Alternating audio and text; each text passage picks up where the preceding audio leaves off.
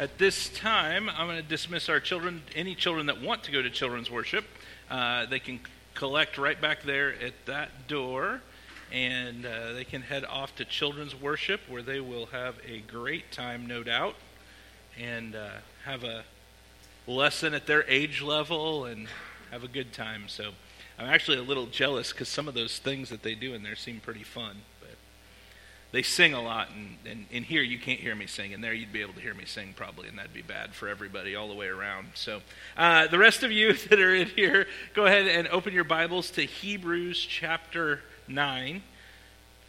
We're going to spend the morning in verses uh, 15 through 28. I know that's kind of a big section.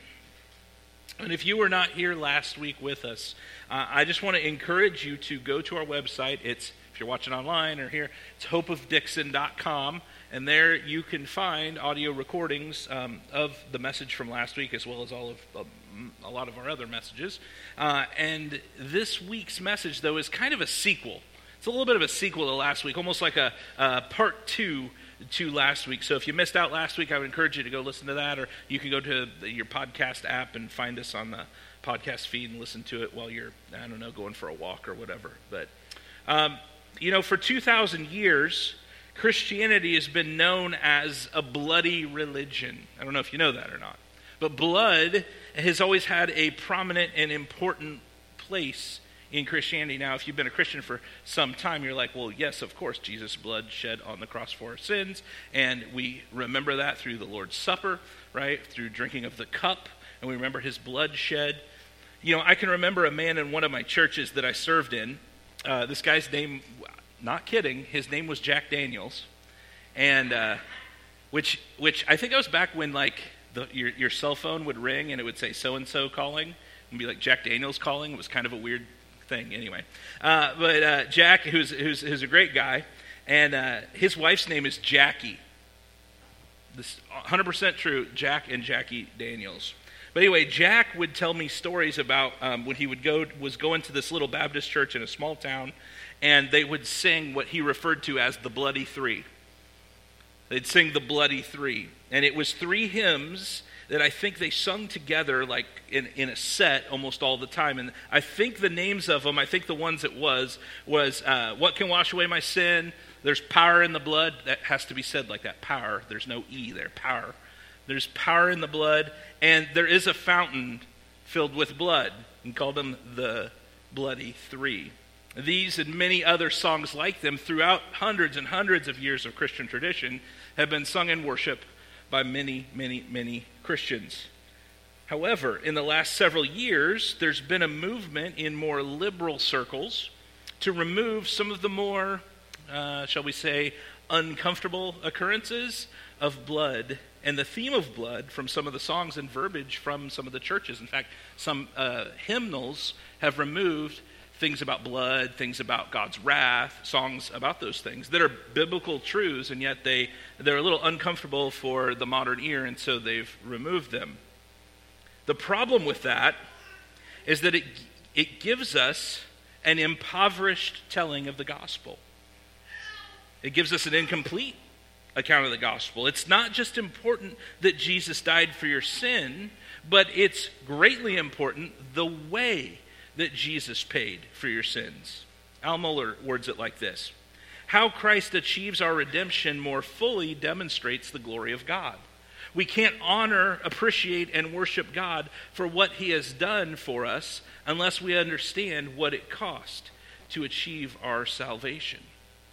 Now, in the first half of chapter 9 that we covered last week, the writer of Hebrews explained that because of the new covenant and Jesus' work of salvation, we who have trusted in Christ have been called to Him. We get full access to God. We don't have to go through a priest, but can enter straight into the holy place where previously we would have been forbidden to go. But now we can go to God because we have a mediator who shed his own blood to seal this new covenant. And that is what we're going to unpack a little bit this morning. What did the inauguration of the new covenant look like? And what did Jesus go through as our mediator, to be our mediator? And what did he purchase as an internal, eternal inheritance for his followers. And we're going to see if I can pronounce everything correctly, apparently, as well. But let's read the passage together Hebrews chapter 9. In verses 15 through 28, you can follow along in your copy of the Word of God or on the screens behind me.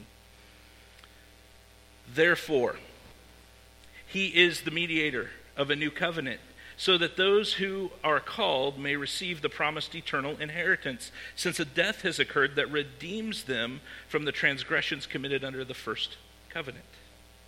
For where a will is involved, the death of the one who made it must be established. For a will takes effect only at death, since it is not in force as long as the one who made it is alive. Therefore, not even the first covenant was inaugurated without blood. For when every commandment of the law had been declared by Moses to all the people, he took the blood of calves and goats with water and scarlet wool and hyssop, and sprinkled both the book itself and all the people, saying, This is the blood of the covenant that God commanded for you. And in the same way, he sprinkled with the blood both the tent and all the vessels used in worship. Indeed, under the law, almost everything is purified with blood, and without the shedding of blood, there is no forgiveness of sins. Thus, it was necessary for the copies of the heavenly things to be purified with these rites, but the heavenly things themselves with better sacrifices than these. For Christ has entered not into holy places made with hands, which are copies of the true things, but into heaven itself, now to appear in the presence of God on our behalf. Nor was it to offer himself repeatedly as the high priest enters the holy places every year with blood not his own. For then he would have had to suffer repeatedly since the foundation of the world.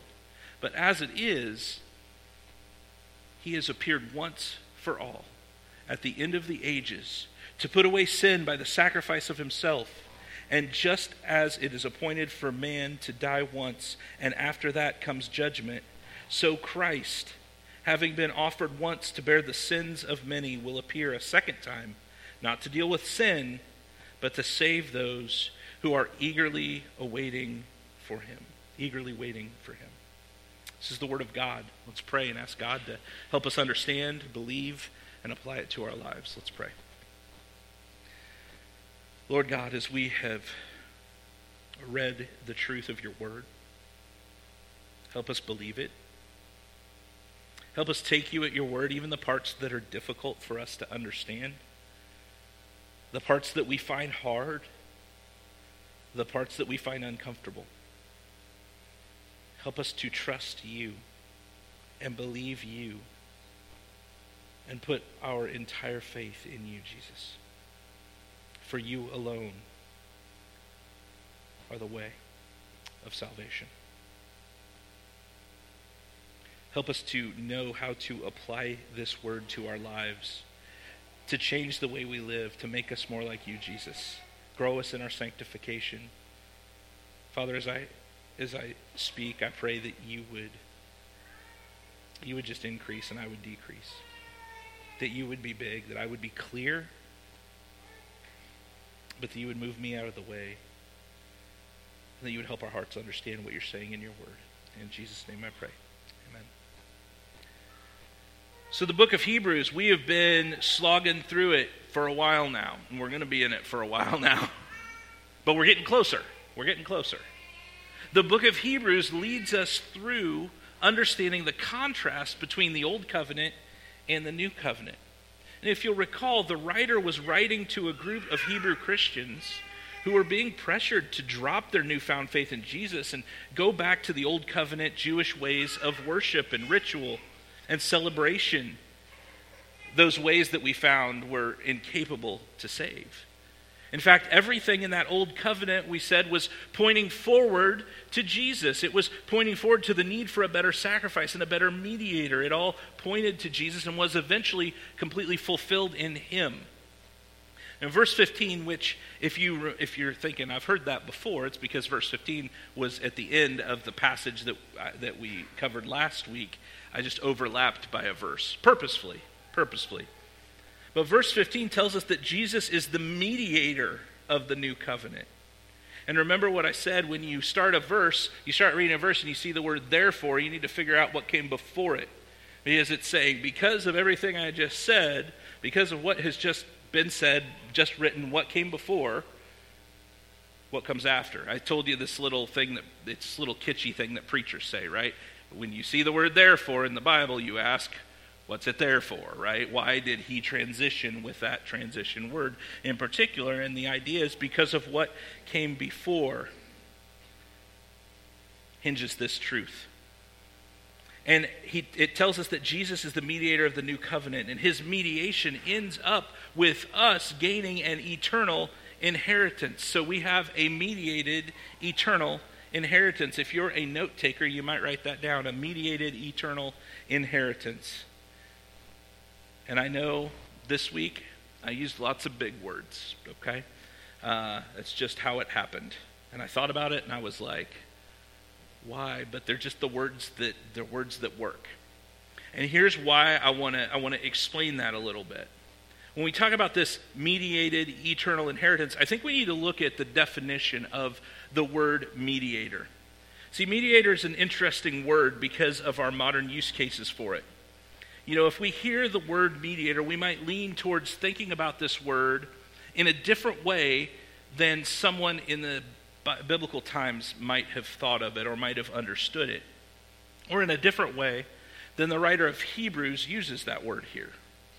We think we know what the word means, so we assume that a mediator is what a mediator would be today like someone who you call in and they get two people or two opposing sides together and they try to work out a compromise or some kind of agreement between the two sides that are in conflict, right? Or trying to work out a contract uh, between two companies or something like that. And each side has to give and take, and there's a compromise, and the mediator is called in to work that out. So, an example would be uh, in a war where there's two countries at war, and they call in a third country to be the mediator, someone who to come in and work with both sides and try to get a treaty together. And this person comes in, and in order to bring peace, they look for common ground where the two can come together. Now, here's a big problem with our understanding of that word the way we use that word today. The problem, in this case, big problem, is that there is no common ground between a holy God and sinful humanity. In our sinful state, there's no common ground between us and God. A few years back, I was teaching a Bible class at a high school, and I asked students um, where they would start in explaining God to somebody. Like where they would start in talking about God. If they were just going to start talking about God with someone, where would they start? And his specifically his characteristics. And unsurprisingly, they started with God is love. God is loving. God loves us. They started as describing God that way. And to be sure, so hear me, to be sure, God is love. But my instruction to them, my instruction to them was that instead of starting with God is love, to start with God is holy. To start with God is holy because unless we understand our sin as offensive and separating us from a holy God, then we won't see our need for a Savior and the good news that God loves us. See, we need to know how bad the situation, how bad of a situation we're in before the good news will truly sound like good news to us. You know? It's like when you, um, you're driving down a street and you see a, a sign that says road closed. And so you don't go that way, you turn. And you get around the corner and you look back and you see that there's been a giant chasm that's opened up in the road that you didn't see.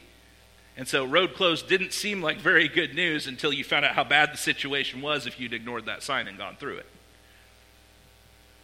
Romans 3:23 tells us that all have sinned and fallen short of the glory of God.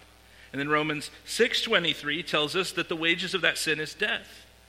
And, and our sin, sin cannot be in the presence of holy God. And I think I've shared this explanation before. When I was a kid uh, in youth group and, and, and children's ministry and way back in the day, RAs, if you guys know what Royal Ambassadors is and all of that. Um, I used to was told it was taught as in you know God can't be around sin, as if sin came around and God was like, oh, I can't be around this and I got to get away. You know, that's not how it works. Sin cannot be in the presence of a holy God, it'd be obliterated. And so the wages of sin is death, and sin cannot be in the presence of a holy God. Sin must be judged, and the wrath of God must be poured out upon it. So we either get the wrath of God for eternity, or we have a mediator that stepped in. Our mediator, Jesus, steps in. He steps into the situation and agrees with God that our sin deserves infinite outpouring of his wrath. And he agrees that our sin is ugly, and he agrees with the Father that there is a sacrifice needed, that there is blood that must be shed on account of sin. And our mediator puts himself forward as the sacrifice in our place. And he mediates the relationship and reconciles us to God. All on his side of things. We, we didn't have anything to do with it. Jonathan Edwards said the only thing you contributed to your salvation was the sin that made it necessary. According to verse 15, those who God has called, that's the church, will receive a promised eternal inheritance. And this happens because a death has occurred, namely the death of Jesus Christ upon the cross. And his death redeems us, according to this, redeems us from the transgressions committed under the first covenant. All of our sin, all of our war with God by breaking his commandments was put on Jesus. And he took the punishment, the wrath for our sin, for us, so that we could have this eternal inheritance. So he could hand us this eternal inheritance or this eternal redemption.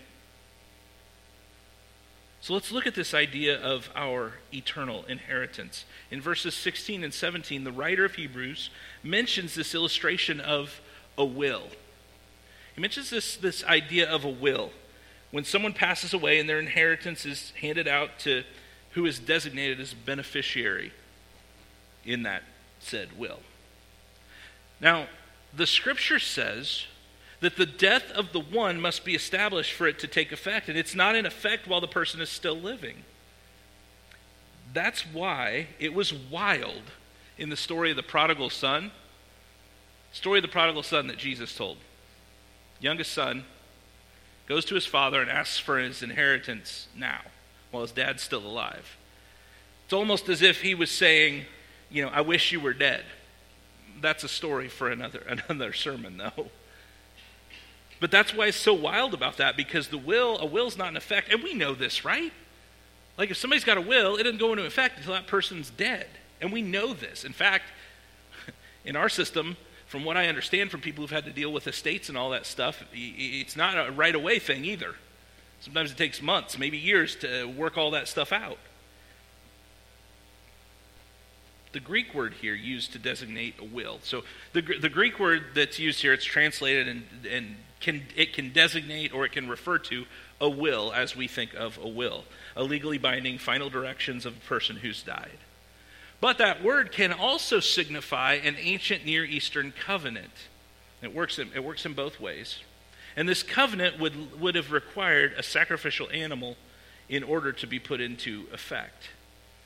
If you go back and, and you read uh, God's covenant with Abraham, uh, Abraham sacrifices the animals, cuts them in half. And in these old covenants, and I won't go through the whole thing, but animals were cut in half.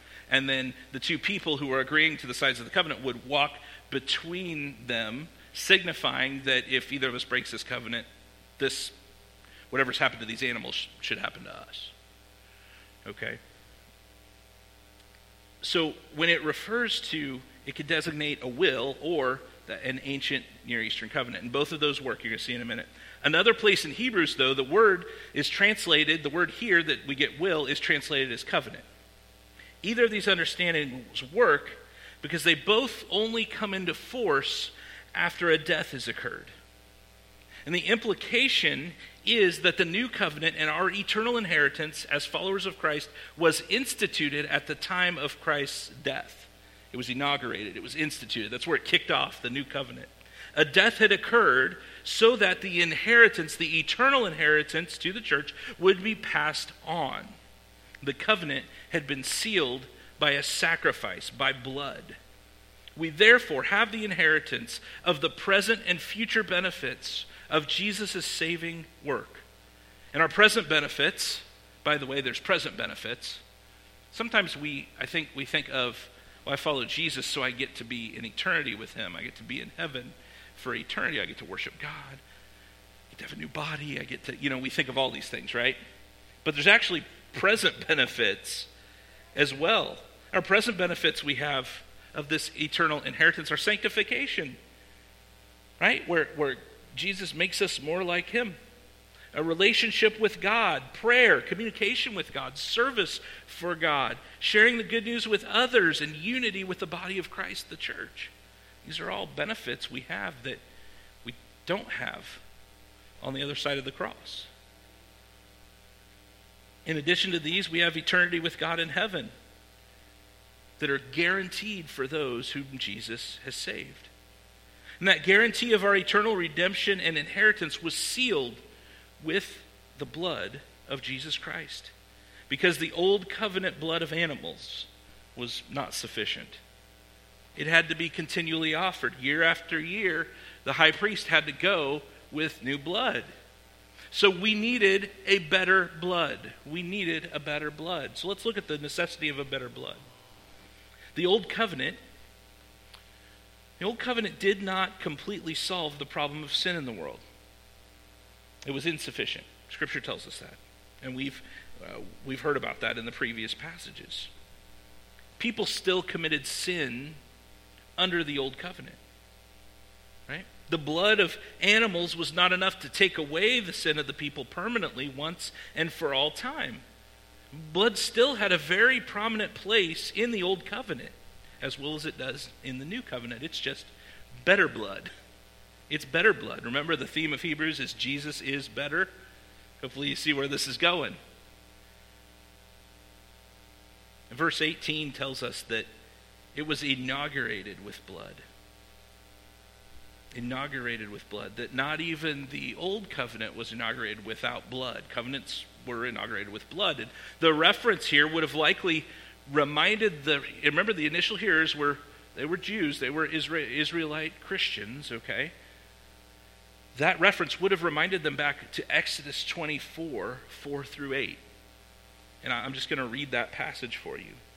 And Moses wrote down all the words of the Lord he rose early in the morning and built an altar at the foot of the mountain and twelve pillars according to the twelve tribes of Israel. And he sent young men of the people of Israel who offered burnt offerings and sacrificed peace offerings of oxen to the Lord. And Moses took half of the blood and put it in basins, and half of the blood he threw against the altar. Then he took the book of the covenant and read it in the hearing of the people. And they said, All that the Lord has spoken we will do, and we will be obedient. And Moses took the blood and threw it on the people and said, Behold, the blood of the covenant that the Lord has made with you in accordance with all these words. The, the Old Covenant system was it's a bloody mess. really. I mean, uh, when I see depictions of it on TV or whatever, um, they need, it needs to be a lot of blood because there was a lot of blood. The entire sacrificial system was pointing to the cross of Calvary, where Jesus died and shed his blood as the ultimate sacrifice, which again inaugurated the new covenant. And just as Moses doing this with the people inaugurated the old covenant. See, why is blood important? Blood is important because it demonstrates the costliness of sin. Blood having to be shed lets us know that sin's not just some light-hearted thing. Oops, I messed up. Sin has to cost someone their life. Sin has to cost something its life. Even in the old covenant, something had to die for sin. And it wasn't, it wasn't good enough.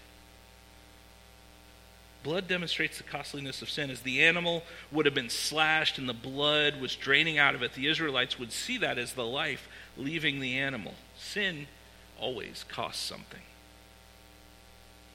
Someone has to pay for it. It will either be you in eternity or Jesus on the cross in your place. But thank God, He provided the final and sufficient sacrifice in Jesus Christ. It was sufficient and final. if you're taking notes, you might write that down the sufficiency and finality of Christ's sacrifice. Because not only was it sufficient for your sin, but it was final for eternity. It didn't have to be redone. So last week I talked about the furniture in the tabernacle and how how the furniture, the, the, lampstand, showbread or the bread of the presence, how it was but a copy and a shadow of the heavenly holy place or the holy things. The copies of the heavenly things had to be purified with blood, right? We see Moses doing that. They had to be purified with blood, but, and they were only a copy and a shadow of heavenly realities. In verse 24, we find Christ entered the heavenly place made by God, not, by made, not made by human hands. So God gave Moses the plans for the tabernacle, and but men built the thing like like put the stuff together and set it up, right? But Christ entered not into the heavenly place, not a place made by human hands, not an earthly tent, but the heavenly place. And he entered it by his own blood. Because what was going on on earth was just a shadow of what would happen in the eternal excuse me, in the heavenly realm. And he entered into the holy place by his own blood, not by the blood of an ox or, or, or a bull being shed, but by his own blood shed. And the scripture tells us here he appears in the presence of God on our behalf. So uh, we get this. And now imagine you are in the first audience that ever heard this, because I don't know if you remember at the beginning, I said Hebrews, the beginning of the series. This possibly, we think, may have been a sermon in its initial form. May have been a sermon that was then, you know, was written down and passed around, okay? The people hearing this for the first time would, were being reminded you don't need to go back to the shadow. You don't need to go back to the copy because you have a real mediator who sits by his own blood in the presence of God on your behalf as a mediator, as a go between for you. And you didn't do anything to gain this or to get this. It is the gift of God because he's holy, but he is also love. And he made a way for you to be made right with God that is sufficient. It doesn't have to be redone. He doesn't have to go suffer over and over for eternity. But it's once and for all. Verse 26 says, At the end of the ages, to put away sin by the sacrifice of himself. Friends, if that doesn't get you excited, I, I, don't, I, I don't know what will the phrase, he put away sin. He put it away. It's as if it's if he said, you know what? You're not needed anymore. You're gone. In the heavenly, holy place at the right hand of God. By his death on the cross, he put sin away. Now, that doesn't mean we don't still commit sin. We do. Okay? But it's beat.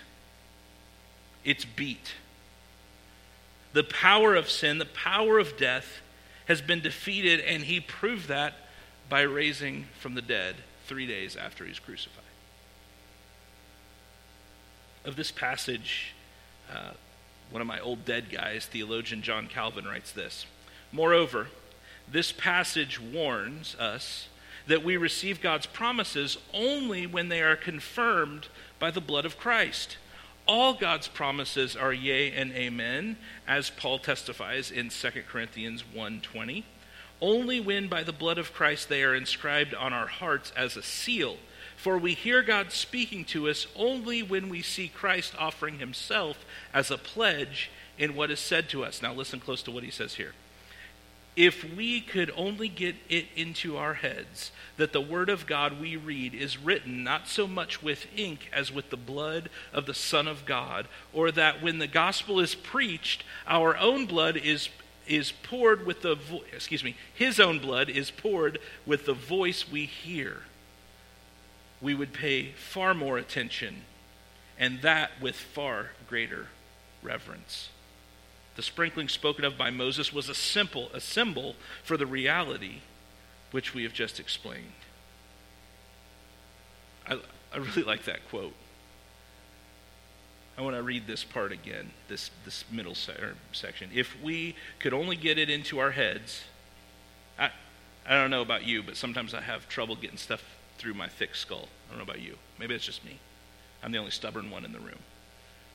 If we could only get it into our heads that the Word of God we read is written not so much with ink as with the blood of the Son of God, or that when the gospel is preached, His own blood is poured with the voice we hear, we would pay far more attention and that with far greater reverence if we understood the cost, if we understood what was going on as the gospel is proclaimed, if we understood the, the copy and shadow and the reality of what is going on in the heavenly realm, how much more would we pay attention and with far greater reverence? Well, where do we go? Where do we go with this? Where do we go? It's this passage is deeply theological. Eh, you don't read this and immediately think, "Oh, that's what I should do tomorrow." You know, that's how I should put that into practice when I go to work. It's not one of those. Those in Christ have a great eternal inheritance. So let me tell you about this great inheritance one more time. It's not two sided. It's not two sided. A will is given unilaterally from the one leaving the inheritance. It's a take it or leave it proposition. You don't get to negotiate the terms. This is a sovereign expression of the will of God.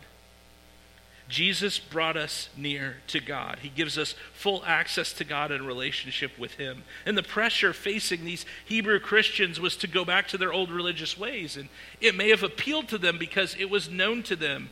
It was probably easier than facing persecution for following Christ. Yet the author of Hebrews presents to them verse after verse of reasons why Jesus is better. And you don't need those old covenant ways because Jesus fulfilled the old covenant and sealed the new covenant by his own blood. Friends, I want you to write this statement down if you're a note taker. Religious practices without heart change do not redeem. Religious practices without heart change do not redeem. You can do all the ritual you can do all the things, but if you have not been changed by the blood of Christ, it doesn't redeem. All the blood of animals, all the ritual was not enough to redeem the people eternally. Only the blood of Christ would do it. The ritual, the purification ritual, was, was external. The problem was the heart of the people. Friends, the problem is our hearts. The problem is our hearts. Sometimes we try and save ourselves, or we make ourselves more presentable to God by doing more and more and more. We think we can. We try all kinds of things because it seems too simple for us to just say, Jesus has sealed it. It's harder to trust than it is to do. Even though we know that our doing will never be perfect, it's not good enough. We'd say, Yes, I'm saved only by the blood of Christ. And yet we still try and do to somehow, like, make God happier with us or something. Yet we still try because, again, we find it easier to do religious ritual instead of trusting Jesus. As I head towards the end here, I'm going to invite our musicians to come back up to the stage and get ready to play. We have something else in here. In verse 28, we have a guarantee. It says, So Christ, having been offered once to bear the sins of many, will appear a second time, not to deal with sin, but to save those who are eagerly waiting for him. We have a guarantee that Jesus is coming back. And friends, I don't know what your end times beliefs are about when and where and all of that, but I will promise you this Jesus' return is closer today than it was yesterday. And it's closer now than when I just said that. We have a guarantee that Christ will return for those eagerly waiting for him. He will return for his church. We have that guarantee. So, understanding the price that was paid, understanding the blood. What does that say? And knowing that Jesus is coming and coming soon, what does that say about what we should be doing? How we should be living our lives, what we should be about? I don't think that it means we should be sitting in a bunker with a bunch of canned food and rifles. Although there's some days that sounds pretty good. I don't think that's what it means, though. We must be serving God. We must be sharing this hope of the gospel with as many people as we can because the days are evil. We should be living every day as if it could be our last and living every day as if it could be the last. Because it might just not just be the last your last day, it might be the last day at any point. We should build our lives on the gospel and not on material things or religious activity. Look, there are things that followers of Christ should be doing. Okay? The, the, the Bible is very clear that people who follow Jesus ought to be obeying his commands. Okay? There are things we should be doing. We should be coming to church regularly to worship with brothers and sisters. Okay? And we're going to get into that later on in Hebrews, actually. We should be giving obediently and generously.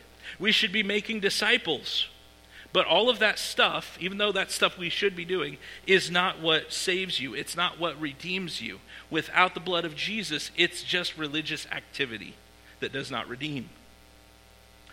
Only the blood shed on the cross in the place of sinners as a substitute and Jesus Christ risen again. Only that is life changing. You're building your life on anything else, it'll sink.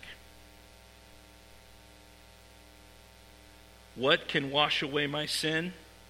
Nothing but the blood of Jesus. What can make me whole again? Nothing but the blood of Jesus. Oh, precious is the flow that makes me white as snow. No other fount I know, nothing but the blood of Jesus. For my cleansing, this I see, nothing but the blood of Jesus. For my pardon, this my plea, nothing but the blood of Jesus. Nothing can my sin erase, nothing but the blood of Jesus. Not of works, tis all of grace. Nothing but the blood of Jesus.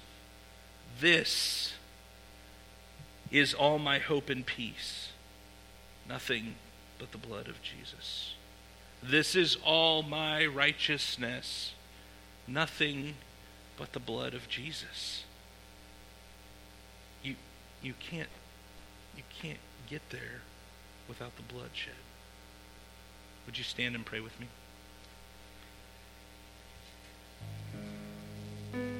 God, as we come to this time of uh, worship through song once again, God, I pray that the message of your word would just weigh on our hearts, that it would set us free from our empty religious activity, set us free to serve you out of knowing that it is finished, that, that the blood has been shed, that your blood has been shed, and our way has been made that eternal inheritance is ours in you and you alone, Jesus, and that we can freely serve you without having to worry about trying to do all of the right things. But we can live under grace, not law. Help us to trust you fully, Jesus. Help us to take you at your word that what you say in Hebrews is true. Help us to trust you with our lives and with every aspect therein. Move in our hearts as we sing. God, if there's anyone here who's never met you, who's never believed the gospel, I pray they would reach out this week or later today, that they would get a hold of me or uh, one of our leaders and our, our, the friend they came to church with or whoever, and that they would seek to know you, Jesus and that today would be their day of salvation. God, for those of us who know you and love you, help us to, um, to just be continually sharpened and made more into your image, Jesus. Help us not fight against the work of sanctification, but to dive in with you fully and freely whenever we have opportunity to grow. Thank you, Lord God. And it's in Jesus' name I pray. Amen. Would you sing one final time with us?